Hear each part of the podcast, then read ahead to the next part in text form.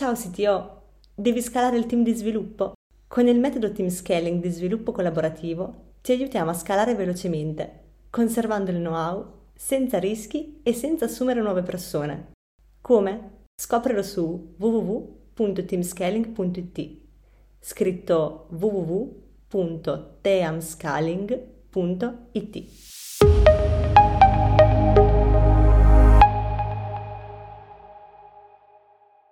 Buongiorno, eccoci qua ad un nuovo episodio del CTO Show, oggi con Gianluca Abate che è co-founder e CTO di Farmer Cure, una realtà molto interessante per come è nata e come si sta evolvendo ed è molto interessante per quanto eh, ci interessa in particolare oggi per alcuni aspetti relativi a un turnover zero, cioè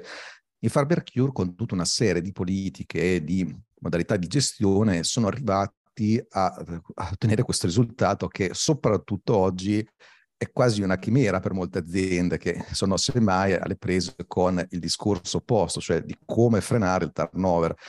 è una cosa che sicuramente è molto interessante, meritevole di essere sviscerato oggi in questa puntata con, con Gianluca. Ma per primissima cosa, eh, intanto benvenuto Gianluca, è un piacere averti qua e ti lascio la parola così magari tu stesso ehm, ti introduci e ci racconti un po' anche come eh, sei arrivato a diventare co-founder e CTO di Farmer Cure perché hai avuto un percorso peculiare molto interessante. D'accordo, va bene. Eh, grazie mille. Ciao Alex, intanto. Eh, grazie soprattutto anche del, dell'invito al, a questo show. Eh, volevo soltanto il, fare una, una, piccola precisazione, giusto per non,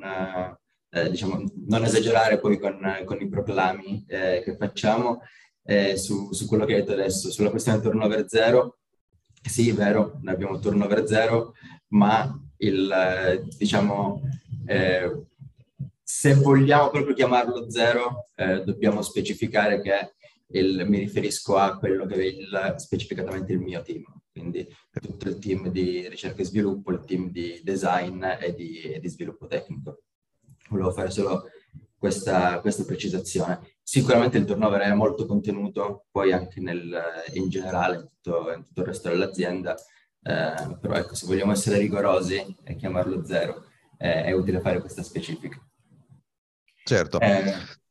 detto questo, sì, mi, presento, mi, presento, brevemente, vi racconto molto volentieri la mia storia. Il, uh, lei, Alex, sono, io sono Gianluca Pate, sono uno dei co-founder e il, il sito di Pharmacure, che è una startup uh, di Torino, nata a Torino uh, nel, all'inizio del 2018, che sostanzialmente si occupa di, eh, diciamo, eh, offrire, ci sono più modi chiaramente per, per descriverlo, possiamo dire che si occupa di eh, offrire servizi digitali e digitalizzanti alle farmacie, eh, tra cui soprattutto diciamo ad oggi il nostro, il nostro servizio principale è quello della consegna a domicilio di farmaci, che offriamo alle farmacie e soprattutto offriamo alla cittadinanza che tramite il, la nostra web app possono scegliere la farmacia del, da, cui, da, cui, ordinare i propri, i propri farmaci, i propri prodotti e, e riceverli a casa. Qual è, qual è la storia eh, diciamo, di, di, come ci sono arrivato? Eh, diciamo che è una storia particolare, la grossa particolarità di questa storia è che eh, io, a, a differenza del, della stragrande maggioranza del, delle altre persone che hanno partecipato a questo show, penso probabilmente quasi tutti, eh, mi sono approcciato, sono entrato in questo mondo del, dell'innovazione e dell'IT eh, praticamente subito da CTO. Eh, come è successa questa cosa? È una storia che inizia eh, grosso modo a metà del mio percorso di, di studi, io studiavo fisica qui a Torino, diciamo verso appunto la metà di questo percorso io ho iniziato a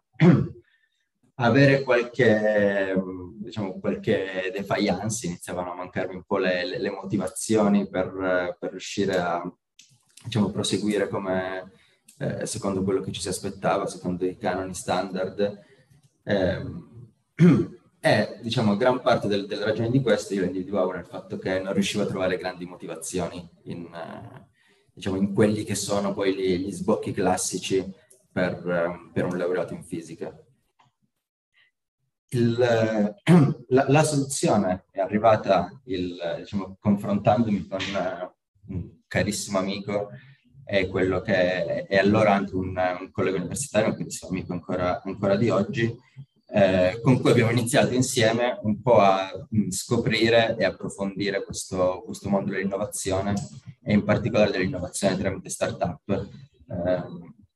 Eh, eh, come sapete, diciamo, il, negli ultimi anni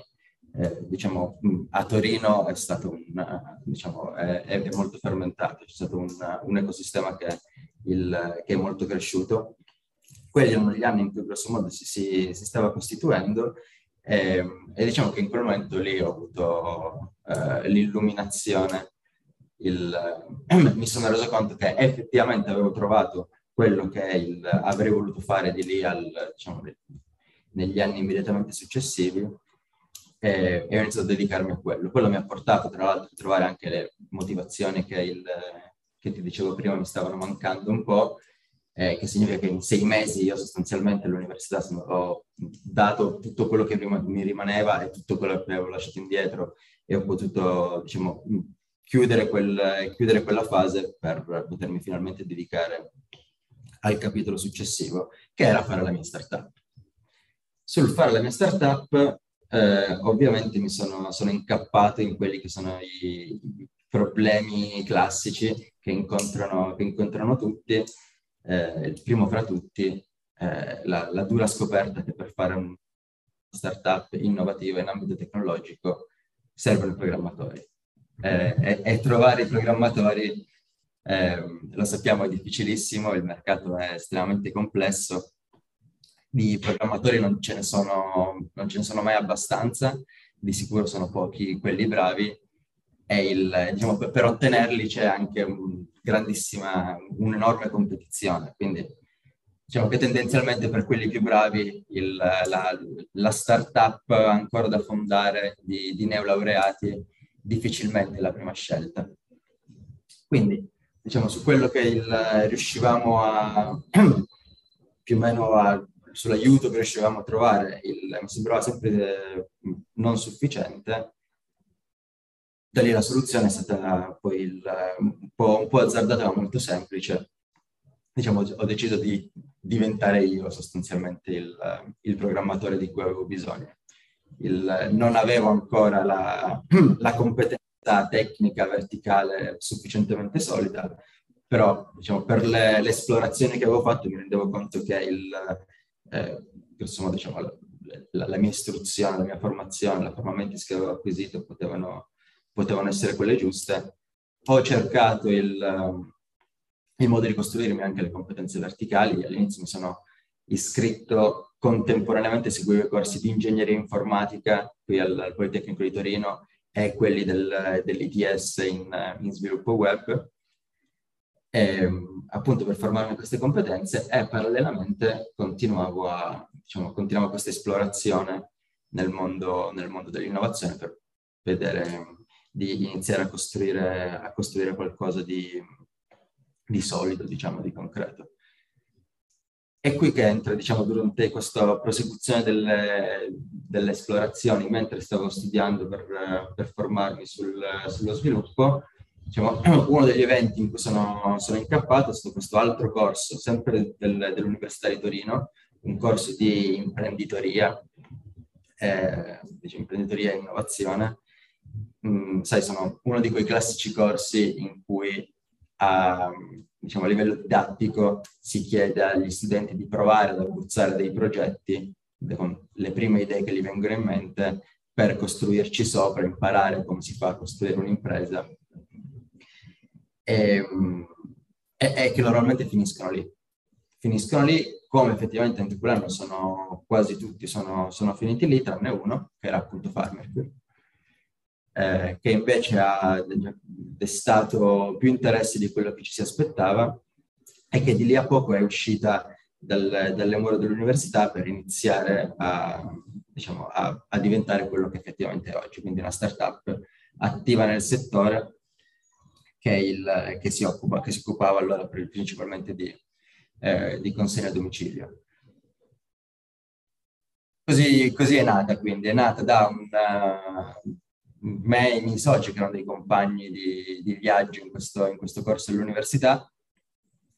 l'abbiamo fondata insieme, eravamo tutti, diciamo, io laureato da poco, eh, gli altri per lo più ancora studenti, ancora studenti all'università, eh, la maggior parte poi chiaramente che l'hanno, l'hanno lasciata per, per dedicarsi unicamente, unicamente, a questo. E, diciamo, io, per tutte, tutta questa banda di, di, di ragazzi un po' arrangiati, ero quello che aveva la competenza in quel momento sufficiente per poter, diciamo, sufficiente tra tante virgolette, adesso poi magari eh, possiamo approfondire anche, anche questo aspetto, però per poterne assumere la guida tecnica. Quindi da quel momento io sono stato eh, il CTO di Pharmacure e lo sono, diciamo, e, e lo sono ancora tutt'oggi. Diciamo, questo è un po' quanto. La cosa interessante è che il, diciamo, n- proprio nel momento in cui, il, in cui la fondavamo, eh, il percorso, il mio percorso di formazione intanto mi aveva portato a fare il, quella che eh, di fatto è la mia prima esperienza di, di, di lavoro in, in, ambito IT, prima e unica, se, se escludiamo Pharmacure, che era quella di fare lo stagista dev in un, in, una, in un'azienda di consulenze web qui di Torino. Quindi diciamo in quel periodo ero, parallelamente facevo lo stagista in un'azienda e il CTO in un'altra. Beh, è una storia molto interessante, comunque il modo in cui hai costruito assieme ai tuoi soci la startup in realtà accade spesso di arrivare a questo tipo di meccanismo per il quale poi di fatto uno dei co-founder diventa anche il CTO pur non avendo mai magari avuto prima una carriera specifica. Quindi intanto ti voglio rassicurare che non sei l'unico che ha fatto questo tipo di percorso. e no, in realtà poi ha anche alcuni vantaggi in realtà questo tipo di, di approccio. Eh, comunque quando si ha anche una mentalità da co-founder, anche l'approccio da CTO vedo che è differente rispetto anche magari ad altri che sono CTO professionisti anche da molti anni, che hanno una lunga carriera, ma che non hanno avuto mai magari una,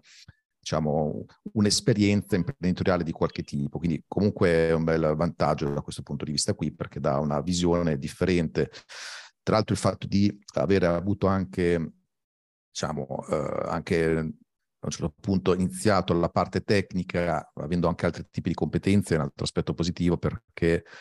un CTO alla fine non per forza deve essere lo sviluppatore più bravo in azienda, deve essere per forza questo, anzi a un certo punto poi man mano che cresce è bene che siano persone anche più brave di lui sotto una serie di aspetti, ma è bene che poi il CTO abbia delle caratteristiche che riguardano i soft skill, eccetera. Quindi anche questo qui secondo me è un vantaggio insomma del, del modello che che hai portato avanti. E tra l'altro questo qui mh, penso che si possa riflettere anche un po' in quelli che sono i risultati ad oggi anche dal punto di vista appunto del turnover, perché questo qui penso che ti abbia anche consentito di concentrarti su degli aspetti che ad esempio con il metodo Accelerant eh, spiego da anni a diverse realtà Infatti ho visto che un po' in come hai portato avanti proprio le politiche, come hai portato um, in esecuzione la startup per la parte tecnica, ecco, hai esploso molto bene alcune delle dimensioni che fanno parte del metodo. E infatti uh, uno di questi, da quello che ho compreso no, facendo un'altra chiacchierata con te, è che ad esempio la parte people ovviamente è quella che ha una forte attenzione, che è quella che ti ha consentito, tra le altre cose, di arrivare a questi tipi di risultati. Um, il fatto anche qui di essere co-founder penso che sia un vantaggio anche perché tu stesso hai contribuito a definire quella che è la vision della tua startup, la conosci bene no? assieme ai tuoi soci, quindi non è un qualcosa che devi eh, interpretare dalla direzione di un'azienda come CTO professionista, cioè, sei tu stesso che, che l'hai creata, quindi questo aspetto qui della visione penso che siano di quelli importanti proprio da comunicare al team, no? Cioè, proprio per fare in modo che la sposino questa visione. Tu come hai fatto da questo punto di vista a ottenere questo risultato proprio sulla vision? Uh, sì, assolutamente così, hai ragione. Il, uh, anche qui faccio, uh, faccio una, una, piccola specifica per fare un, diciamo un po' un, un, bagno di umiltà.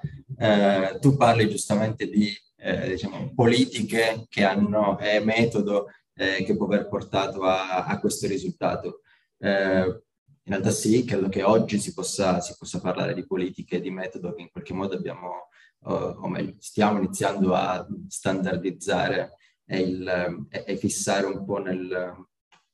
e, diciamo, fissare un po' su carta, eh, ma, ma, all'inizio erano tutt'altro che politiche. All'inizio eh, quello che è successo sostanzialmente è che c'è stata eh, diciamo, sicuramente un'enorme fortuna. Il,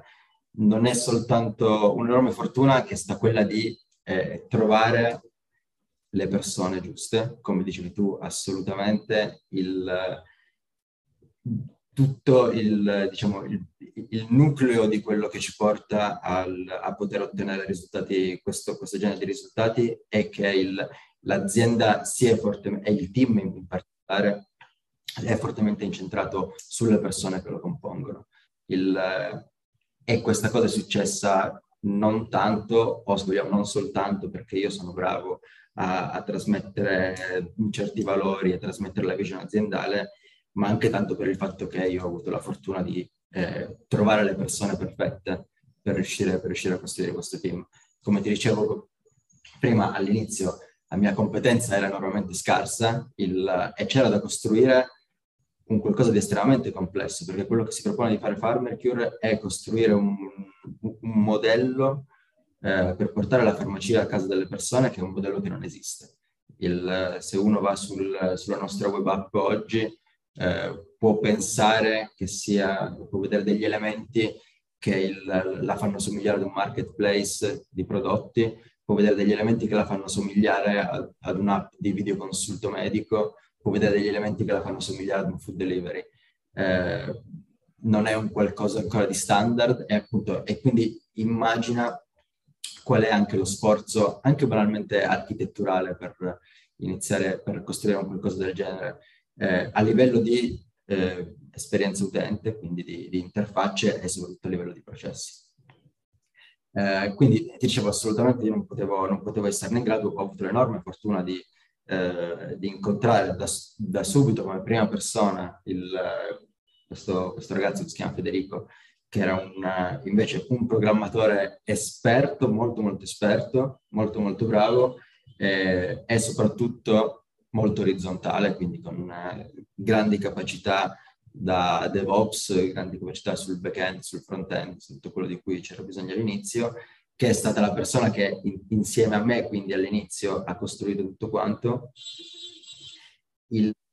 e che è sempre stato, che ancora oggi tra l'altro molto, molto spesso il, collabora con noi, e che diciamo il, si, è, eh, si è appassionato da subito al progetto. Eh, e sì, ha visto, diciamo, forse in, quel, in quei momenti è anche più facile eh, puntare, puntare su questi aspetti, quando si vede il, il, ragazzo giovane che ci crede, i ragazzi giovani eh, che, che, ci credono tanto, che stanno provando a, diciamo, a, a metterci del loro per, per, aiutare la collettività. E hanno un'idea interessante, il, diciamo, le, persone, eh, diciamo, le persone sono più portate a crederci, in particolare le persone, mh, diciamo, le persone di buon cuore, eh, le persone di passione sono, sono molto portate a crederci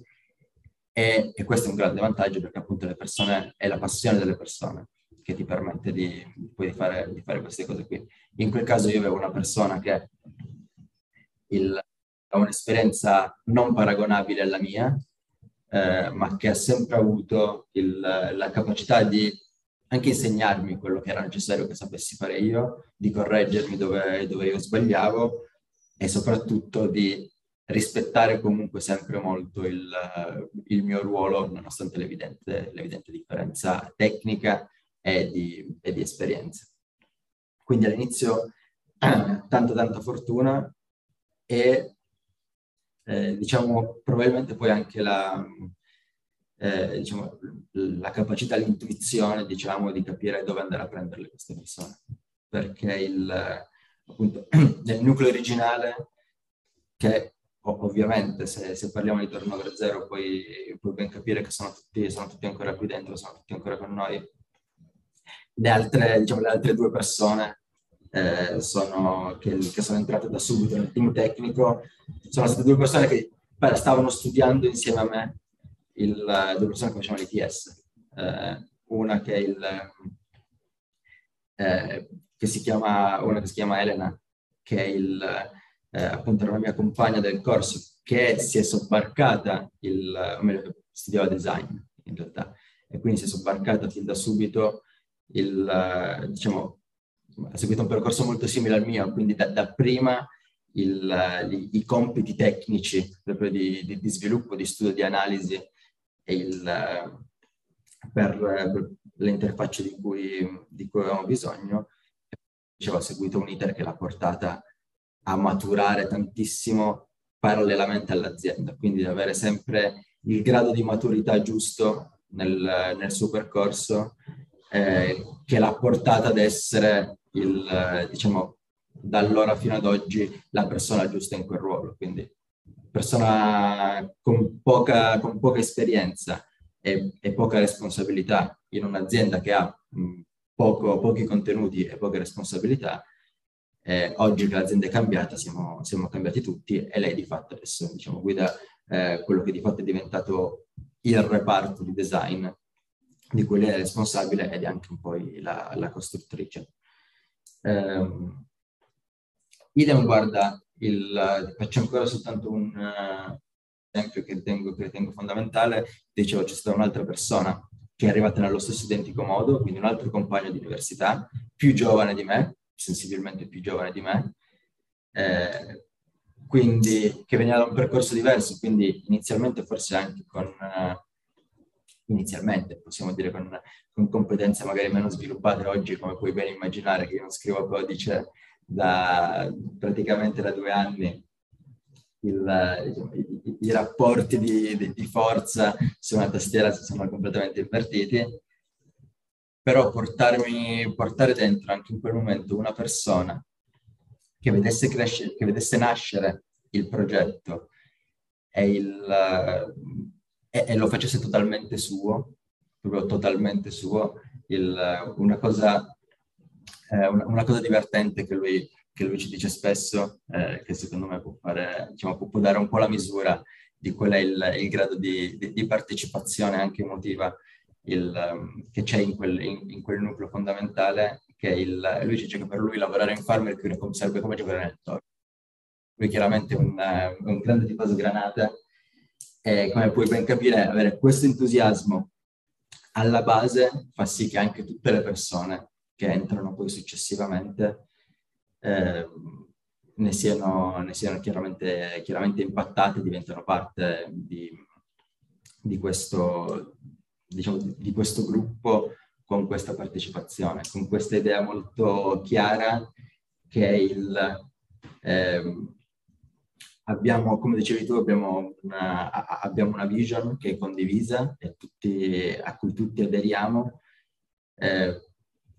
ma soprattutto abbiamo la voglia di costruire qualcosa di concreto e di costruirlo insieme. Tanto che addirittura, eh, ti direi, a volte potremmo pensare che il, se anche non, non domani smettessimo di fare servizi per le farmacie, smettessimo di consegnare farmaci, dovessimo costruire una, insomma, l'applicazione per i tessitori di calzini, credo, sono piuttosto convinto che, il, che lo faremmo con la stessa passione, sono assolutamente convinto che lo faremmo con lo stesso team. Eh, questo è molto interessante, tra l'altro vedi, hai toccato anche diversi altri argomenti che dopo sarebbe carino esplorare, no? come ad esempio la motivazione che poi porta l'entusiasmo, e, oppure anche proprio come avviene la selezione. Tra l'altro la questione della visione è una di quelle cose che eh, dipende molto anche proprio dall'azienda. No? Alcune aziende è chiaro che possono avere proprio, in base anche per la missione stessa dell'azienda, una visione che può essere più entusiasmante e altre che potrebbero avere una visione molto meno entusiasmante, magari è un business più, tra virgolette, noioso. Tra l'altro, ecco, ragionando in termini imprenditoriali, no, visto che tu sei comunque un co-founder, la realtà è che non per forza bisogna sempre creare delle aziende che sono quelle che salvano il mondo o che fanno cose del genere, perché alla fine non, non sono tantissimi progetti di questo tipo sul mercato che effettivamente vediamo Chiaramente noi siamo nel mondo del sito mastermind, quindi attraiamo persone che fanno parte di certi tipi di aziende, quindi per certi versi siamo un po' natura lavoro, dico, come dico sempre, ma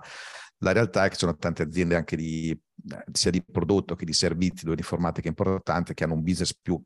lasciami dire, noioso, no? Ma in realtà è del tutto lecito, eh? Mm, eh, proprio in termini imprenditoriali, non per forza, ripeto, dobbiamo essere degli eroi, però a quel punto magari la visione potrebbe ispirare di meno e quindi come si rimedia? Con i valori, no? Perché anche tu prima hai parlato di comunque no, condividere questa visione, ma la visione la condividi spesso anche proprio con uh, dei valori che quando io parlo di valori però non intendo quelli che mh, spesso si vedono in senso deteriore del marketing, cioè fatti male, del tipo puntiamo sulla qualità, sulla uh, soddisfazione, sul codice fatto bene, perché questi qui non sono attributi posizionanti né un qualcosa che può creare dei veri e propri valori che sono quelli che invece toccano di più le persone. Ecco. Quindi quando si fa questo lavoro della visione bisogna fare anche il lavoro dei valori, cioè capire quali sono i veri valori, pochi, non c'è bisogno di fare quei, que, quegli elenchi di 20 valori delle aziende, cioè non li legge nessuno, non sono realistici, non hanno senso, sono uno, due, massimo cinque valori che un'azienda può avere specifici di quell'azienda e deve essere brava a formalizzarli, a condividerli, a costruirli in realtà anche assieme alle persone stesse, perché vedi anche qui uh, un altro dato che mi viene a dire che emerge anche no, dalla tua realtà è comunque anche le persone che appunto avevano il loro entusiasmo, in realtà ti portano anche loro stessi una parte dei loro valori, una parte di cultura. È una cosa che si costruisce assieme, quindi questi valori di nuovo non devono essere per forza calati dall'alto, ma anzi costruiti assieme. Ecco, in questo modo penso che si riesca a coinvolgere le persone in termini di visione e valori, sia che questa visione sia salviamo il pianeta dalla estinzione, eccetera, eccetera, che eh, spostiamo scatole, ecco, no, per, per intendersi tutto lo spettro. Quindi questo qui un po' della mia esperienza mi viene a dire questa cosa qua. E ti volevo chiedere infatti, intanto una cosa, giusto anche proprio per contestualizzare, per far comprendere anche chi si segue, no? un po' anche mh, mm, di, di, cosa stiamo parlando. Sostanzialmente, intanto il team tech, quello che dicevi, no? che ha il, il turnover zero, nel tuo caso, più o meno che dimensioni ha e anche l'azienda da quanto tempo c'è, giusto così per, per far capire no? anche quando parliamo di turnover in che tipo di realtà lo intendiamo, perché poi le aziende possono avere tanti stadi, e una cosa che dico spesso anche nelle sessioni private come nelle mastermind, è molto controintuitivo, che in realtà il turnover a partire da certi stadi è un fenomeno che non solo è in realtà desiderabile, ma va proprio governato e pianificato dall'azienda ma in altri casi invece è utile raggiungere il discorso del turnover zero. Oggi non ho il tempo per spiegare questa cosa, sono fare una lezione, invece questa è una chiacchierata con te, però volevo capire no, questi dati qui e poi dopo magari passiamo anche a quei punti che vi hanno lasciato in sospeso proprio sul discorso come rendere motiva- come tenerle motivate le persone, perché poi la motivazione parte dalla persona, e eh, come la selezione viene portata avanti nel tuo caso. Eh, d'accordo, molto volentieri. Allora, il, per quanto riguarda le dimensioni, eh, io posso dirti siamo in uh, sette nel, nel, team, nel team, tecnico, eh, di cui però eh, diciamo sono sei che, che fanno parte del, del, team dev, mentre prima quando ti parlavo del, del team di design, il team di design eh, diciamo abbiamo internamente soltanto Elena, che è la persona che lo gestisce, eh, e poi gran parte diciamo, sono del, diciamo, dei, dei, semi interni, semi esterni. Eh, quindi è costruito, tra cui tra l'altro si fare, si potrebbero fare discorsi analoghi sul fatto che una volta trovata la configurazione giusta, anche lì è qualcosa che poi il, diciamo, prosegue da, da, da svariati anni e non, e non si è più cambiato. Il, dal punto di vista dell'azienda, invece adesso siamo una ventina, diciamo, difficile dirti il numero, il numero esatto anche perché, eh, perché, non lo so, ma il motivo per cui non lo so è che il, eh, diciamo, noi abbiamo anche poi questo modello ibrido sui corrieri, eh, per cui noi offrendo anche il servizio di logistica eh, ci avvaliamo, diciamo, parte del nostro organico è costituito anche dal, dalla flotta logistica che è in parte interna e in parte esterna. Noi oggi siamo in 38 città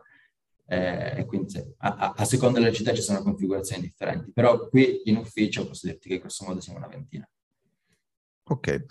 eh, a questo punto potremmo proprio approfondire no? quei temi che dicevamo relativi al come motivare le persone, meglio come tenerle motivate. La mia interpretazione è più proprio come tenerle motivate, non come motivarle in certo. sé. Certo, Il, uh, questo è in realtà dal, dal, mio punto di vista molto semplice. Di nuovo, come ti dicevo prima, non, non eh, che ho scritto per fare questa cosa qui. Quello, quello, che faccio banalmente è stare seduto in mezzo a loro tutti i giorni e quindi rendermi conto di quando, di quando c'è qualcosa che deve essere ascoltato, di quando c'è qualcosa che non va, è una persona, diciamo, essere, eh, assicurarmi sempre eh, che tutti quanti siano nelle condizioni giuste per eh, lavorare serenamente ed essere contenti, contenti di quello che fanno. Quindi su tutto quanto, da, dal problema che c'è tecnico su eh, lo sprint sta durando troppo, dovevamo finire prima, ci siamo imbottigliati, non sappiamo come mai, cerchiamo di venirne fuori, al cosa poi mh, sicuramente fondamentale, capire che c'è una persona che non sta ricevendo le responsabilità che si sente in grado di, in grado di gestire. Eh, questo secondo me è poi il nucleo centrale. Quando le persone, eh, diciamo, perché una persona senta il, questa partecipazione al, al progetto e, e fa, deve farlo suo. E per farlo suo significa anche che deve essere in buona parte responsabilizzata. Questo in, in realtà dinamiche come le start-up, eh, diciamo, è, è, un vantaggio e in qualche modo è anche diciamo, una, una misura obbligata, nel senso che eh, io chiaramente, essendo appunto non un, un sul, diciamo, sul reparto, ma essendo un, un founder, quindi un amministratore di questa azienda, eh, sono continuamente, eh, diciamo, ho delle responsabilità anche sul resto dell'azienda. Eh, che mi portano, e ne ho sempre di più, proprio perché come dicevo prima l'azienda matura e noi, e noi maturiamo con lei, o viceversa. Eh, questo comporta il fatto che tutte le responsabilità che ho sempre avuto io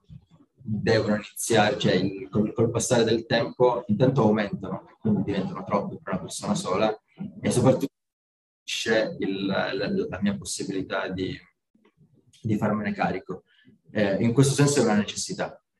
Eh, dall'altra, dall'altra, parte è un grande vantaggio perché appunto questo mette, si, mette le persone, cioè mette me in condizione di dover eh, distribuire questa responsabilità e farlo in parte su, su tutti quanti. Un, diciamo, non abbiamo una, non abbiamo una gerarchia verticale in cui c'è un, c'è un tech leader, cioè c'è un tech leader adesso chiaramente che è quello che ha la responsabilità diretta poi del team, del team di sviluppo. Ma anche al di sotto poi del tech leader, eh, diciamo, ogni, ogni membro del, del team ha le sue specifiche responsabilità e ha, diciamo, speriamo se lo stiamo facendo bene, tutte quelle che si sente in grado, o meglio, tutte quelle che io ritengo che sia in grado di, eh, di sostenere, che in buona parte dei casi sono quelle che loro pensano di essere in grado di sostenere. Eh, quindi questo sicuramente è un, è, è un, aspetto, un aspetto fondamentale. Se tu responsabilizzi le persone, il, e le persone vogliono questa responsabilità, diciamo, questo intanto ti permette anche di fare, e probabilmente ci porta all'altro punto, eh, di fare la grande, diciamo, la grande divisione tra chi è adatto a lavorare in, una, in, un ambiente di questo genere e chi invece non è adatto. Eh, una persona per essere adatta a questo ambiente deve essere una persona che le vuole le responsabilità, che non, che non, non, possa, non può aspettarsi di avere costantemente qualcuno che, il, che controlla il suo lavoro, il, che controlla che lo faccia con i tempi giusti, che non vada per, che non prenda la sua strada e, e non faccia altro. Il, questa cosa qui in questo ambiente non può succedere, non c'è, non c'è la struttura né c'è la necessità di farlo. Servono le persone appunto che il, sappiano dire ok, ho capito qual è l'obiettivo, eh, ci metto il mio per raggiungerlo, ci metto il mio sempre stando seduto vicino ai miei colleghi, quindi confrontandoci, dividendoci il lavoro, capendo insieme quello che dobbiamo fare però mi prendo la responsabilità di raggiungere la parte di obiettivo che si è deciso che è mia. Eh, questo è fondamentale. E appunto ci porta all'altro, all'altro elemento che citavi, che è quello della selezione. Le selezioni, eh, guarda, io sono d'accordo con te sul fatto che il, per, a seconda dell'azienda in cui lavori, il, il, turnover non sia necessariamente una cosa negativa. Mm, ci, sono, ci, sono, aziende in cui eh, semplicemente deve essere, eh, deve essere ben gestito e il turnover porta valore all'azienda perché porta punti di vista diversi, competenze diverse e quant'altro. Fa sì che ci sia comunicazione tra l'interno dell'azienda e il resto del, eh, diciamo, il, il resto del, del settore, diciamo, quello che si dice nelle altre aziende che fanno, che fanno la stessa cosa, che fanno cose simili. Quindi sono d'accordo con te. Eh, però appunto bisogna, bisogna, poterlo gestire. Gestire il turnover è un effort, eh, tu lo sai bene, enorme. Eh, per, quello, per, quello, che ci riguarda, decisamente troppo. Il, diciamo, è, è tutto tempo che in qualche modo in questa fase noi dobbiamo dedicare allo sviluppo dove dedicare allo sviluppo significa appunto riuscire a tirar fuori dalle persone le loro idee per, per far crescere Farmercure. Eh, in questo senso noi appunto dobbiamo riuscire a dedicarci il, del, del, tempo contenuto e quindi eh, diciamo i, pochi esperimenti che abbiamo fatto di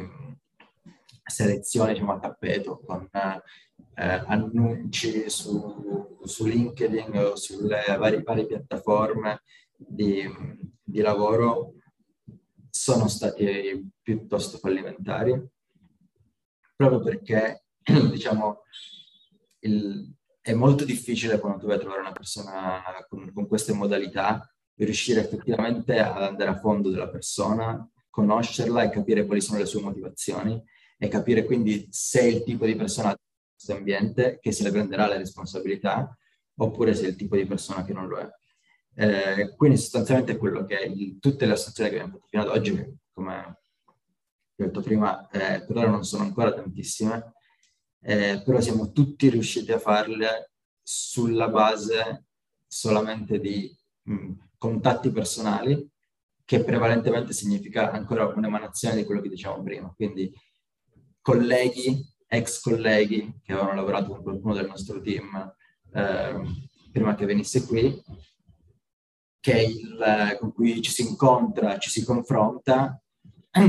e diciamo normalmente l'entusiasmo che noi trasmettiamo e che i ragazzi del team trasmettono quando parlano con i loro amici ed ex colleghi su quello che fanno qui, eh, molto spesso ci porta ad individuare le persone che ci dicono ok, questa cosa qui è, il, è quello che voglio, e vengono, eh, diciamo bussano alla porta o in qualche modo magari li tiriamo un po' per la giacchetta, ma andiamo abbastanza a colpo sicuro. Sappiamo che quella è una persona conosciuta, che è una persona che ha la passione e la motivazione per fare quello che facciamo qui. E che quindi tendenzialmente una volta entrata da quella porta difficilmente ne uscirà. No, infatti questa qui, vedi, è un'altra parte molto importante e interessante, come l'avete portata avanti, come anche interessante quello che citavi, no? un po' all'inizio, quando ti chiedevo proprio di come anche eh, tu stesso porti avanti la motivazione del team, no? il fatto che tu stai in mezzo al team. E questo è il dato importante, cioè... Ehm, ed è anche una dinamica che si vede poi cambiare nel tempo, man mano che l'azienda cresce, nel senso che quando il CTO è appunto in un team di una dimensione come il tuo, in mezzo alle persone, ecco, ci sono dei benefici molto grandi ed effettivamente sei riuscito a portare ad un livello che di fatto porta al turnover zero. Ho visto che ci sono dei guai quando poi le aziende iniziano a scalare, che è lì che poi si fregano perché si dimenticano di queste cose qua che avevano funzionato bene,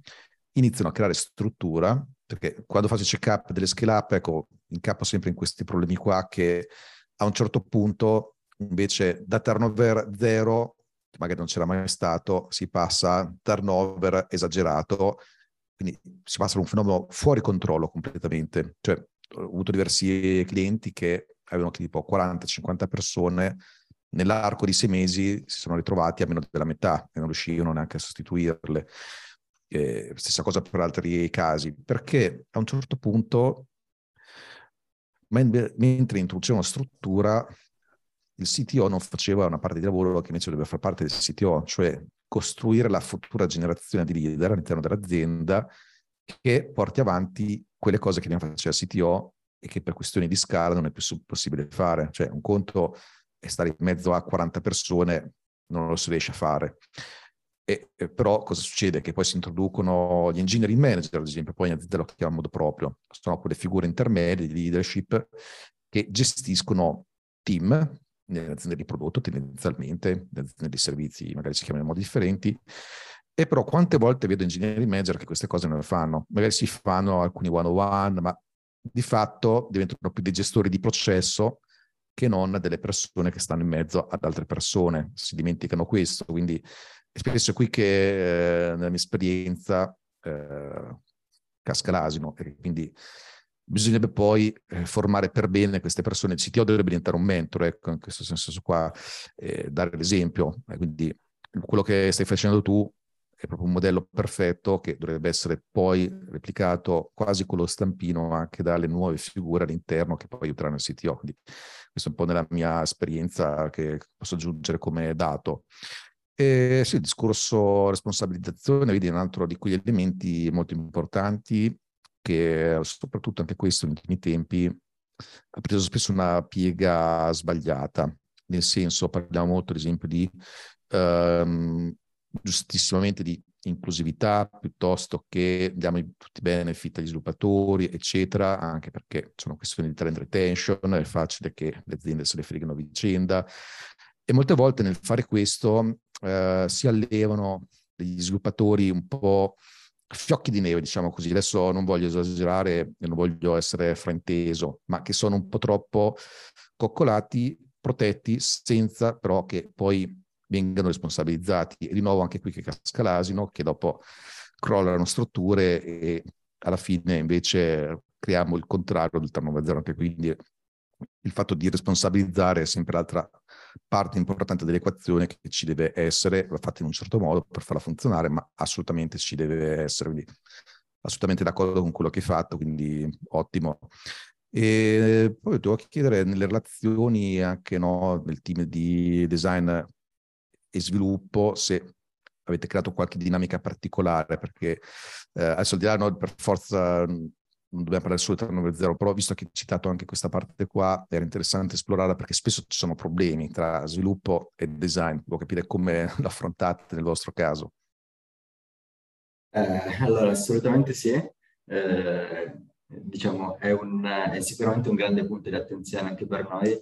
eh, e lo è perché diciamo, noi molto spesso ci rendiamo conto eh, che eh, diciamo, qualche volta si parlano lingue un po' diverse nel design e lo sviluppo. Eh, differenze che tra l'altro vengono eh, del tutto appianate quando poi invece ci troviamo come design e sviluppo a parlare con qualunque altra funzione aziendale in cui ci rendiamo conto che il, diciamo, le, le, differenze di linguaggio eh, che abbiamo tra di noi, eh, tra designer e sviluppatori, il,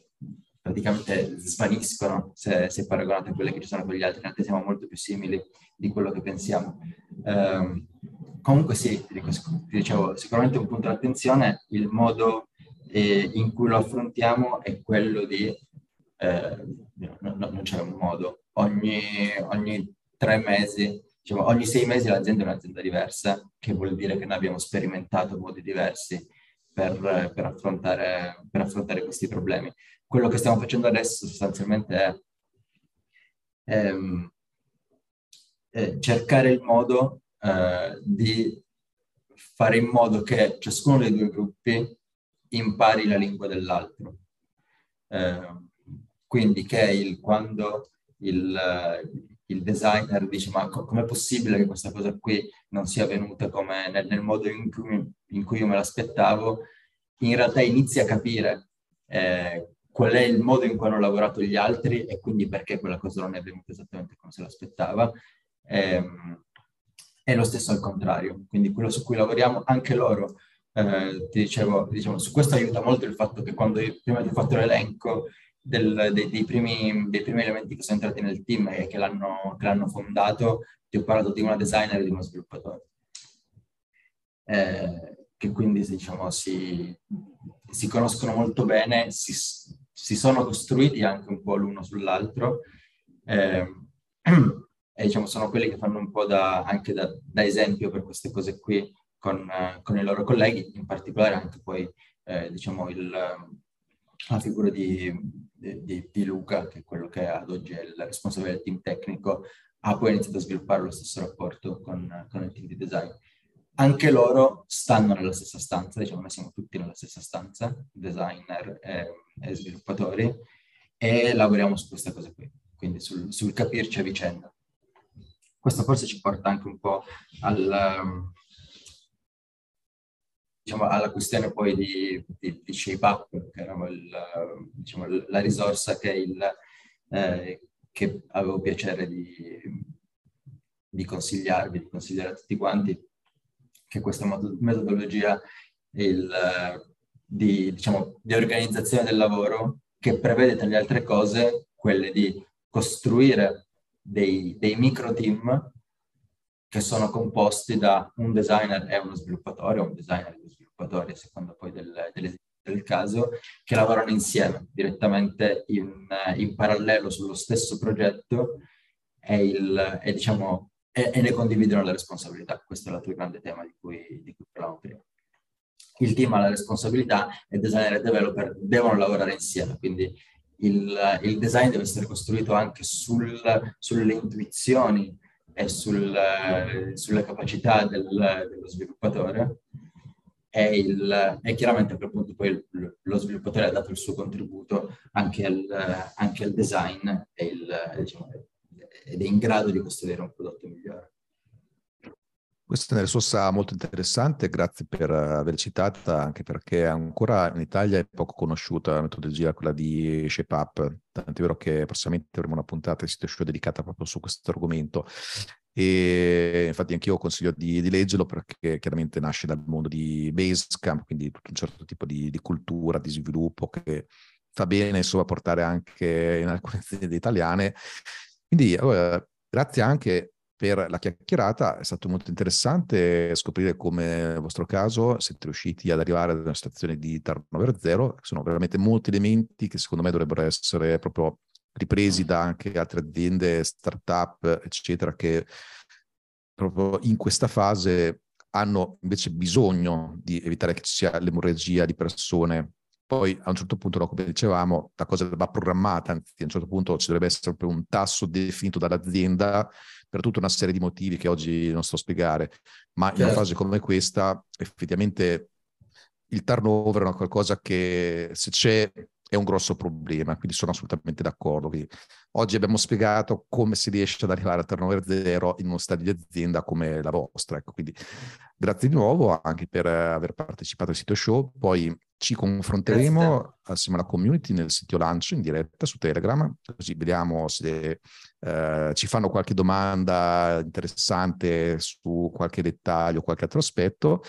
E eh, invito chi ci sta seguendo sul podcast a eh, iscriversi. Eh, siamo su tutte le piattaforme principali, quindi Apple Podcast, Spotify, eccetera. E invece chi ci segue su YouTube, anche qui di iscriversi e di attivare notifiche. Grazie ancora Gianluca e a presto. Grazie a te, a presto, un saluto a tutti quanti.